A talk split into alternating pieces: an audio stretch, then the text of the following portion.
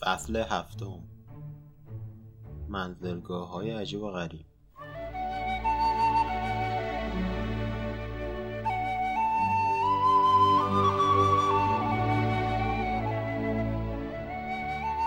بیلبو دوباره به چرت زدن افتاد.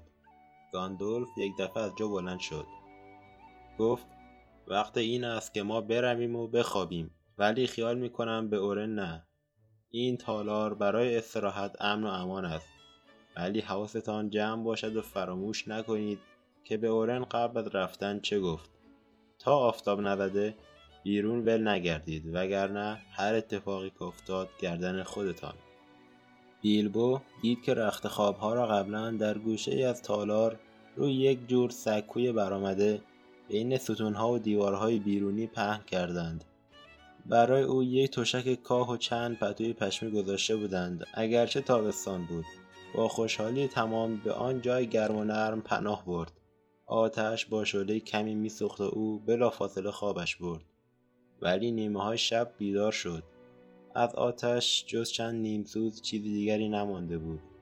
دورف ها و گاندولف از روی صدای نفس کشیدنشان همه خوابیده بودند. لکه نور سفیدی از محتاب وسط آسمان از میان سوراخ دودکش سقف روی زمین افتاده بود. از بیرون صدای قررش می آمد.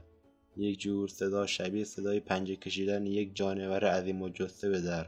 بیلبو مات و متحیر مانده بود که این چه صدایی است. نکند به اورن است که به شکل ترس شدهش در آمده و اینکه نکند مثل خرس بیاید تو و همه را بکشد. شیرجه زد زیر پتو و سرش را قایم کرد و با وجود اینکه میترسید بالاخره دوباره خوابش برد. کاملا صبح شده بود که از خواب بیدار شد. یکی از دورفها توی تاریکی جایی که بیلبو خوابیده بود پایش گرفته بود به او و گرومب از روی سکو خورده بود زمین. بوفور بود و الان داشت خور این قضیه را می‌زد که بیلبو چشمهایش را باز کرد. گفت بلند شد تنبل بیار وگرنه صبحانه گیرد نمیآید. بیلبو از جا پرید و فریاد زد صبحانه؟ صبحانه کجاست؟ دورفهای دیگر که داشتن توی تالار این طرف و آن طرف می‌رفتند جواب دادند بیشترش توی شکم ما. ولی اگر چیزکی از آن مانده باشد توی ایوان است. از وقتی آفتاب بالا آمده این دورور دنبال به اورن میگردیم. ولی هیچ جا اثری از او نیست. اما تا رفتیم بیرون دیدیم که بسات صبحانه را چیدند. بیلبو پرسید گندولف کجاست؟ و راه افتاد که هر زودتر برود و چیزی برای خوردن پیدا کند. دورف ها جواب دادن آه همین دور برا. ولی بیلبا آن روز تا غروب اثری از گاندولف ندید. درست قبل از غروب آفتاب بود که وارد تالار شد و هابیت و دورف ها مطابق رسمی که تمام آن روز ادامه داشت با پذیرایی حیوانات بینظیر به اورن مشغول صرف شام بودند. از شب قبل تا به حال نه اثری از بورن دیده بودند و نه خبری از او شنیده بودند و این قضیه یواش یواش ما تا مبهودشان می‌کرد. همه پرسیدن میزبان ما کجاست؟ خودت همین روز کجا بودی؟ هر نوبت یه سال. آن هم بعد از شام. از موقع صبحانه تا حالا یک لغمه هم نخوردم. بالاخره گاندورف بشقاب و تنگش را کنار داد و دو گرده نان کامل بلید و لاقل یک لیتر شراب اصل سر کشیده بود و چپقش را بیرون آورد. گفت اول جواب سوال دوم. ولی ببین اصلا حواسم نبود. چه جای محشری است برای دو دادم را انداختن؟ آنقدر گرم بیرون دادن حلقه های دود شد. حلقه هایی که آنها را دور ستون های تالار میچرخاند و به رنگ ها و شکل های مختلف در می آورد وا میگذاشت که دنبال هم بگذارند و از سوراخ توی سقف بیرون بروند. که راستی راستی برای یک مدت طولانی نتوانستند از او حرفی بکشند. احتمالا حلقه های دود از بیرون خیلی عجیب به نظر می رسید اینطور که دنبال هم سبز و آبی و قرمز و نقره و زرد و سفید و کوچک و بزرگ بیرون می پریدن و توی آسمان بالا می رفتند. حلقه های کوچکتر از وسط حلقه های بزرگتر میگذشتند و مثل دانه های زنجیر به هم وصل می شدند. و مثل گله پرنده ها تا آن دور دورها می رفتند. بالاخره گفت افتاده بودم دنبال رد پای خرس. مثل اینکه دیشب بیرون اینجا خرس ها مطابق معمول انجامن داشتند. خیلی زود فهمیدم که این همه رد پا ممکن نیست مال بورن باشد. تعدادشان خیلی زیاد بوده. آن هم در انواع و اقسام اندازه ها باید بگویم که همه جور خرسی بوده. خرس کوچک خرس بزرگ خرس معمولی. خرس بزرگ قولاسا که شب توی تاریکی تا نزدیک سپیده رقصیدند. تقریبا از همه طرف آمدند جز از غرب یعنی از آن طرف رودخانه از کوهها. فقط یک رد پا می‌بینی که رفته آن طرف. هیچ رد پایی نیامده این طرف. فقط یکی هست که از اینجا دور شده. رد پا رو تا کاراک دنبال کردم. رد توی رودخانه ناپدید شد. اما رودخانه آن طرف صخره بود و زور آب زیاد طوری که نمی‌شد بگذرم. یادتان هست که به خاطر گدار رسیدن از ساحل این طرف به کاراک خیلی آسان است ولی آن طرف یک دیواره دارد که صاف از توی رودخانه خروشان بیرون زده. مجبور شدم مایل ها راه بروم تا یک جایی را پیدا کنم که پهن و کم عمق باشد و من با مکافات بزنم به آب و شنا کنم و باز مایل ها برگشتم تا دوباره رد را پیدا کنم. ولی دیگر خیلی دیر بود که تا آن دورها بروم دنبال رد. صاف می‌رفت به بیشه کاجی که طرف شرق کوههای مه آلود است. همانجا که پس شب آن مهمانی خوشگل کوچولو را با وارگها داشتیم و حالا خیال می‌کنم جواب سوال دومتان را دادم. گندولف حرفش را تمام کرد و مدت درازی ساکت نشست. بیلبو اگرچه فهمید منظور گاندولف چیست فریاد زد حالا چه کنیم؟ اگر همه وارگ ها و گابلین ها رو با خودش آورد اینجا چه؟ هممون رو می‌گیرند و می‌کشند. خیال کردم که گفتی دوست آنها نیست. همین رو گفتم. اینقدر احمق نباش بهتر است بروی و بخوابی. عقل و شعورت که خواب رفته. هابید احساس کرد که خیلی بور شده و از آنجا که ظاهرا کار بهتری برای انجام دادن وجود نداشت رفت توی رخت خواب و در همان حال که دورفا مشغول آواز خواندن بودند گرفت و خوابید. و هنوز سر کوچکش سخت مشغول فکر کردن به بورن بود. تا اینکه صدها خرس سیاه را در خواب دید که توی حیات در محتاب آهسته و سنگین میرقصند. آن وقت بعد از خوابیدن همه بیدار شد و همان صدای خرد خرد و پنجه کشیدن و خورناسه و خورخور را مثل قبل شنید. صبح روز بعد بورن خودش همه را بیدار کرد. گفت پس شما هنوز اینجایید؟ هابیت را بلند کرد و خندید. می‌بینم که وارگ ها و گابین ها و خرس های بدزاد هنوز شما را نخوردند و با ادبی تمام چند بار به پشت نیمتنه آقای بگینز کوبید. خرگوش کوچوله ما با نان و اصل دوباره چاق و خوشگل شده و نخودی خندید. بیا و بازم بخور. و همه با او رفتن سراغ صبحانه. اورن برخلاف همیشه سرحال و سردماغ بود. در واقع به طرز عجیبی شوخ طبیعش گل کرده بود. و همه را با لطیفه های با مزش خنداند. لازم نبود زیاد هاج بمانند که به اورن کجا رفته یا اینکه چرا اینقدر با آنها مهربان شده چون خودش همه اینها را گفت. از رودخانه گذشته و رفته بود طرف کوهها و از روی همین حرف قشنگ می توانید حدس بزنید که وقتی به پوست خرس در می آمد می خیلی تیز و بز جابجا شود. از روی آثار سوختگی در فضای بیدرختی که وعدگاه گرگ ها بود فهمیده بود که آن قسمت از داستان آنها حقیقت دارد. ولی کشفیات او محدود به این نمی‌شد. یک وارگ و یک گابین را که توی بیشه ول میگشتند گرفته بود. از زبان اینها خبرها را شنیده بود. گشتی های گابلین به همراه وارگ ها هنوز دنبال رد دورف میگشتند و به خاطر کشته شدن گابلین اعظم و سوختن دماغ رئیس گرگ ها و مرگ خیلی از سرکرده های بزرگ او از آتش ساحر آن روی سگشان بدجوری بالا آمده بود. به این ترتیب به اورن وادارشان کرده بود که خیلی چیزها را بگویند ولی حدس می‌زد که نقشه شرارت بزرگتری را در سر پختند و آن این که می‌خواهند ترتیب یک تهاجم بزرگ را بدهند و تمام سپاه گابلین ها با گرگ ها که متحدشان هستند سرازیر شوند به سرزمین هایی که در سایه کوه ها قرار گرفتند تا بلکه هرچه زودتر دورف ها را پیدا کنند یا انتقامشان را از ها و موجوداتی بگیرند که آنجا زندگی می کنند چون فکر می کنند اینها هستند که به دورفا پناه دادند. به اورن گفت آن قصه که شما تعریف کردید قصه شیرینی بود اما حالا که مطمئنم قصه شما حقیقت دارد بیشتر از آن خوشم میآید. باید ببخشید که حرفتان برایم حجت نبود. اگر خانه شما هم در حاشیه سیاه بیشه قرار داشت حرف هیچ کسی را باور نمی کردید. مگر اینکه او را مثل برادرتان یا حتی بهتر میشناختید فعلا این را بگویم. تا می‌شد با عجله تند برگشتم تا ببینم صحیح و سالیمید یا نه و هر کمکی که از دستم برمیآید به شما بکنم. بعد از این بیشتر به دورها محبت می‌کنم گابلین بزرگ را کشتید. گابلین بزرگ را کشتید. و با هدت و شدت پیش خود خندید. بیلبو بی مقدمه پرسید با گابلین و وارک چه کردی؟ اورن گفت بیا و ببین. و آنها به دنبال او خانه را دور زدند. سر یک گابین و پوست یک وارک به درخت بیرون دروازه میخ شده بود. وای به حال کسی که با اورن دشمنی می‌کرد. و گاندول فکر کرد کار اقالانه این است که قصه خودشان را بی کم و کاست و دلیل سفرشان را به او بگوید تا بتوانند به بهترین نحو از کمک او استفاده کنند. اورن قول داد که این کارها را برایشان بکند.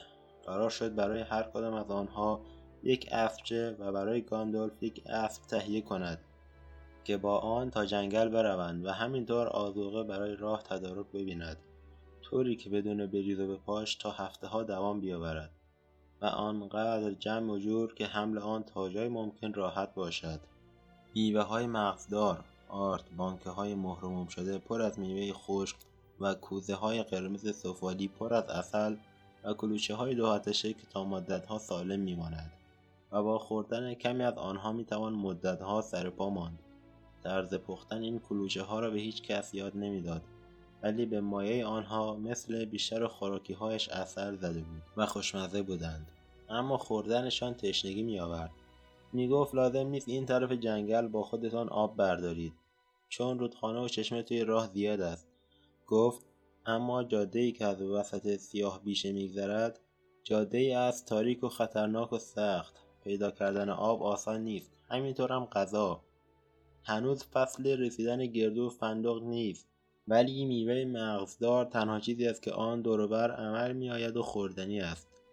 جانورهای وحشی توی بیشه پلید و عجیب و غریب و درندند به شما مشک می دهم تا به خودتان آب ببرید و چند تا تیر و کمان هم به شما می دهم ولی بعید می‌دانم توی سیاه بیشه خوردنی یا نوشیدنی سالم پیدا کنید. خبر دارم که یک رودخانه آنجاست سیاه و پر آب که جاده را قطع می کند نه از آب این رودخانه بخورید نه تویش آبتنی کنید چون که تلسم شده و خواب و فراموشی می آورد و توی سایه های تاریک آنجا بدون دور شدن از راه بعید می‌دانم بتوانید چیزی را با تیر بزنید. حالا می‌خواهد گوشت آن سالم باشد یا نباشد؟ به هیچ وجه این کارو نکنید. همه نصیحتم به شما همین است. آن طرف مرز جنگل کمک زیادی از دست من بر نمی آید. باید به وقت خودتان توکل کنید و شهامت خودتان آزوغهی که همراهتان میفرستم. وقتی به جنگل رسیدید خواهش می‌کنم که اسب و اسبچه هایم را پس بفرستید. ولی سفرتان به سلامت و اگر موقع برگشت راهتان دوباره به این طرف افتاد در خانم همیشه به روی شما باز است. البته با یک عالم تعظیم و برداشتن باشلقا از سر و گفتن چاکر شما ای ارباب تالارهای چوبی بزرگ از او تشکر کردند. اما با این حرفهای جدی او روحیه خودشان را باختند و احساس کردند که ماجراجویی خیلی خطرناکتر از آن چیزی است که تصورش را می کردند و حتی اگر خطرهای جاده را پشت سر بگذارند اجدها آخر سر منتظرشان است. آن روز صبح را مشغول تدارکات بودند. به زودی بعد از نیمروز برای آخرین بار با به اورن سر سفره نشستند و بعد از نهار سوار مرکب هایی شدند که به اورن به آنها قرض داده بود. و بارها او را بدرود گفتند و با یورتمه ای تند از دروازه خانهاش بیرون زدند. به محض آنکه حصار بلند زمین های محصور او را از طرف شرق ترک کردند به طرف شمال چرخیدند و بعد راه شمال غرب را پیش گرفتند. به پیشنهاد بارند دیگر قرار نبود به طرف جاده اصلی جنگل بروند که از جنوب زمین های او میگذشت. اگر گذرگاه را دنبال می‌کردند راه آنها را از کنار یک جویبار کوهستانی که به رودخانه بزرگ میریخت به جایی در جنوب کاراک میرساند که مایلها با آن فاصله داشت در آن نقطه یک گدار عمیق وجود داشت که به شرط داشتن اسبچه ها می توانستند از آن بگذرند و بعد از رودخانه کوره راهی بود که به کنار بیشه و به آستانه جاده قدیم جنگلی می رسید. اما به اورن به آنها گوش زد کرده بود که حالا دیگر توی این جاده گابلین ها رفت آمد می کنند و شنیده بود که درختها در خیلی جاها حتی جاده را گرفتند و انتهای شرقی آن متروک شده و به باطلاقهایی می رسد که کوره راه ها در آن خیلی وقت پیش گم شده و نمی‌توان از آنها گذشت. همینطور مدخل شرقی جاده همیشه با فاصله خیلی زیادی از جنوب تنها کوه سر در می آورد و وقتی به آن طرف می رسیدند تازه بعد یک سفر دور و دراز پیاده را به طرف شمال در پیش می گرفتند. در شمال کاراک مرد سیاه بیشه به ساحل رودخانه بزرگ نزدیکتر می شد و اگرچه کوه ها هم به رودخانه نزدیکتر بودند به اورن پیشنهاد کرد که از این راه بروند چون در آن نقطه به فاصله چند روزی سواری به طرف شمال کاراک دروازه یک کوره راه قرار گرفته بود که کمتر کسی آن را میشناخت و از وسط سیاه بیشه میگذشت و کمابیش مستقیم به طرف تنها کوه می‌رفت. به اورن گفته بود گابلین ها جرأت نمی کنند صد مایل بالاتر از کاراگ از رودخانه بزرگ بگذرند یا نزدیک خانه من بیایند. شبها خوب از آن مراقبت می شود ولی باید تند برانی چون اگر حمله خودشان را شروع کنند خیلی زود از رودخانه میگذرند و طرف جنوب و حاشیه جنگل را یک سر از پاشنه در می کنند تا راه شما را ببندند و سرعت دویدن وارگها تندتر از اسبچه هاست و اگر بروی شمال بیشتر در امان هستید.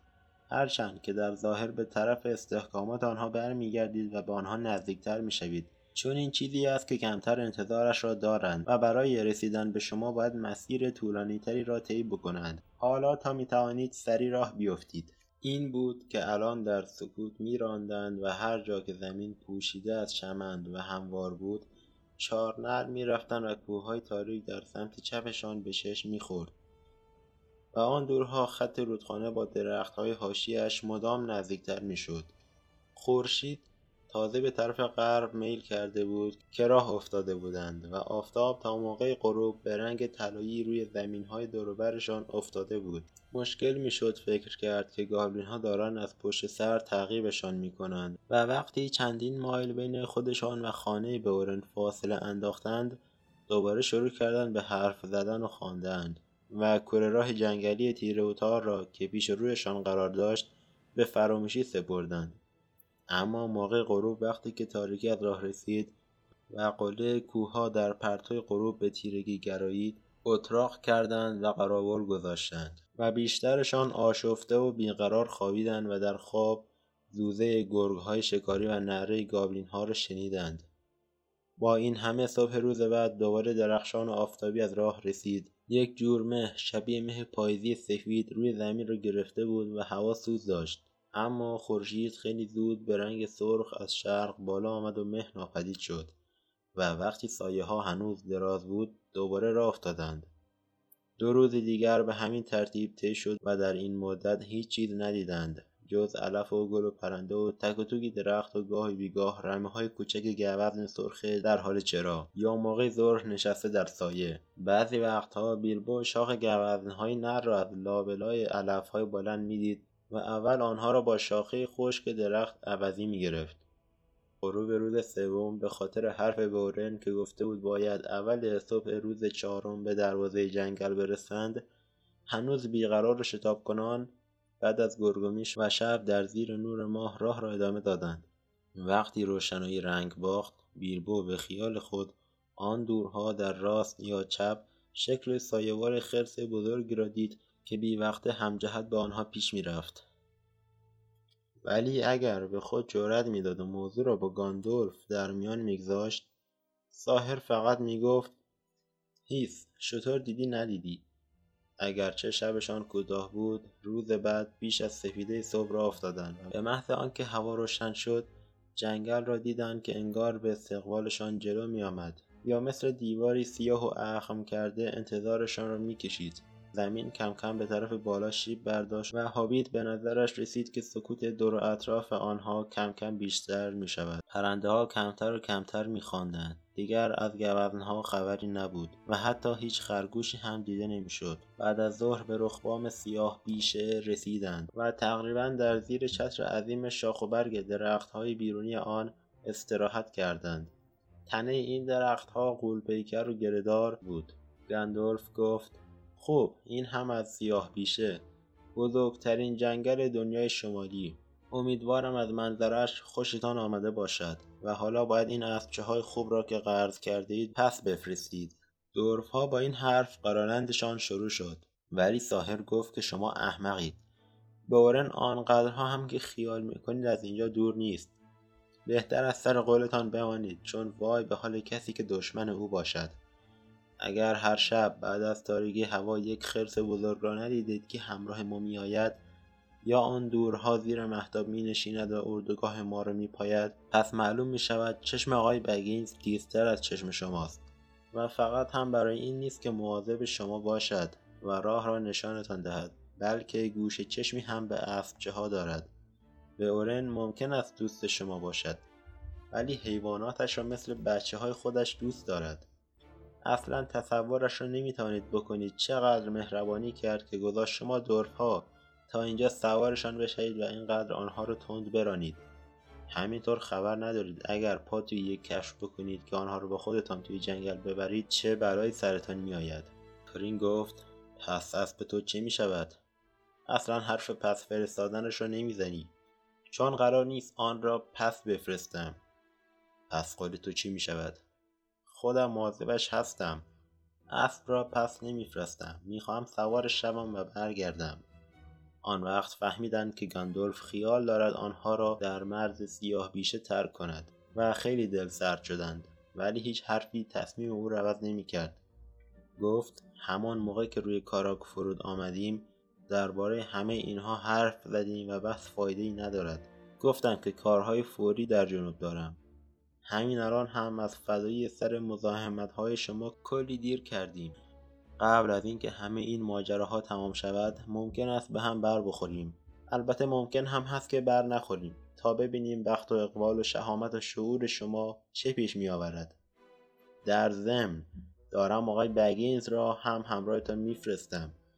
قبلا گفتم که جربزش خیلی بیشتر از آن است که خیال می کنید و طولی نمی کشد که خودتان می‌فهمید.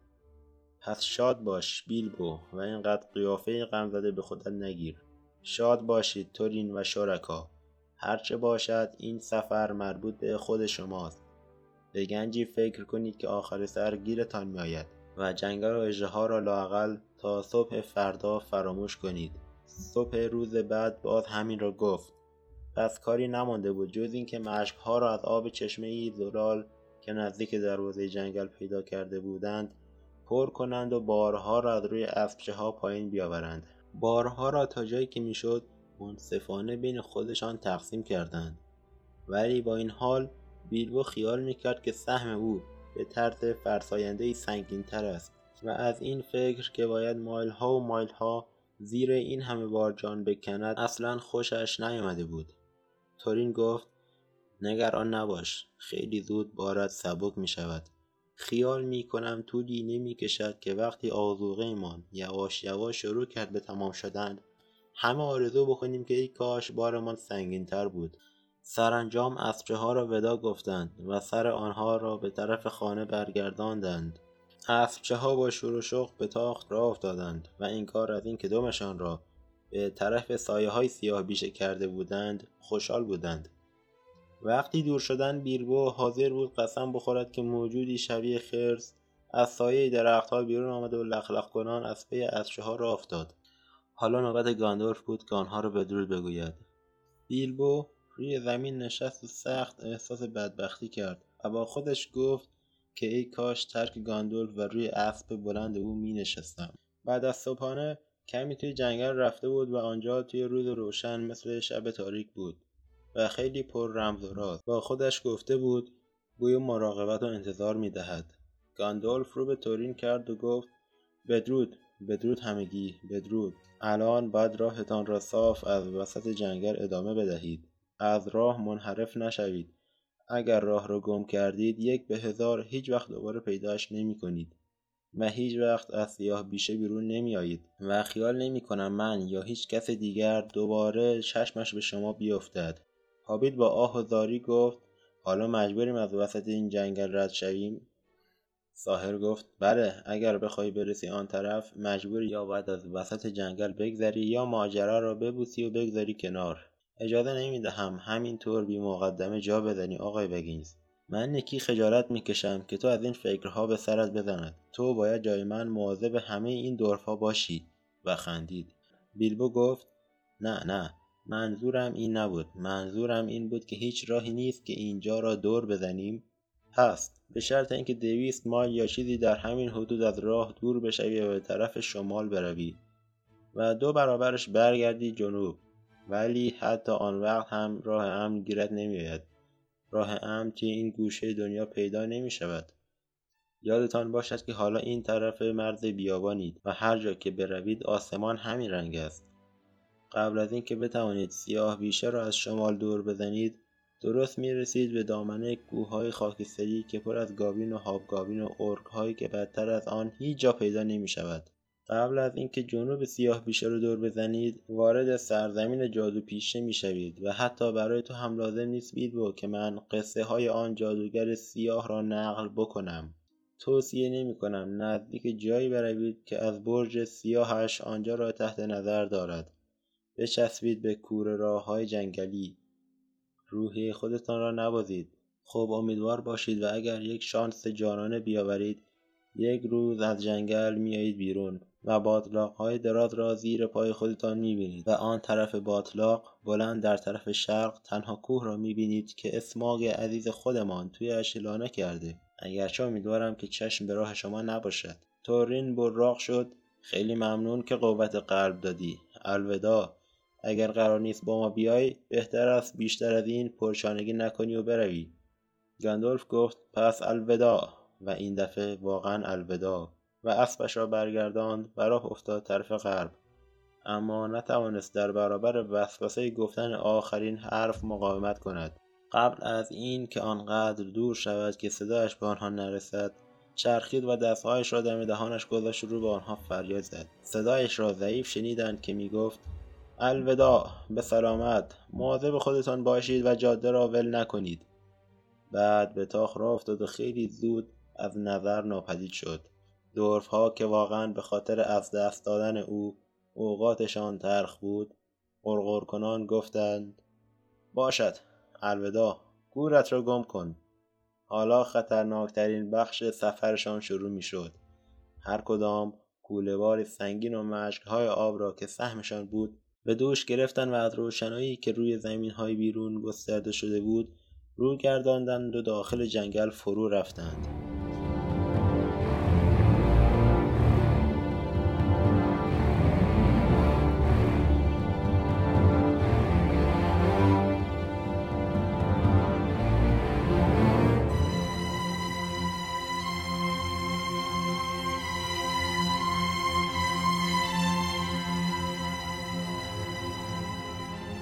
برای اطلاعات بیشتر در مورد پادکست از صفحه تلگرام و اینستاگرام پادکست که لینکش توی قسمت توضیحات پادکست هست دیدن کنید. همچنین برای حمایت از پادکست روی لینک حامی باش در قسمت توضیحات پادکست کلیک کنید.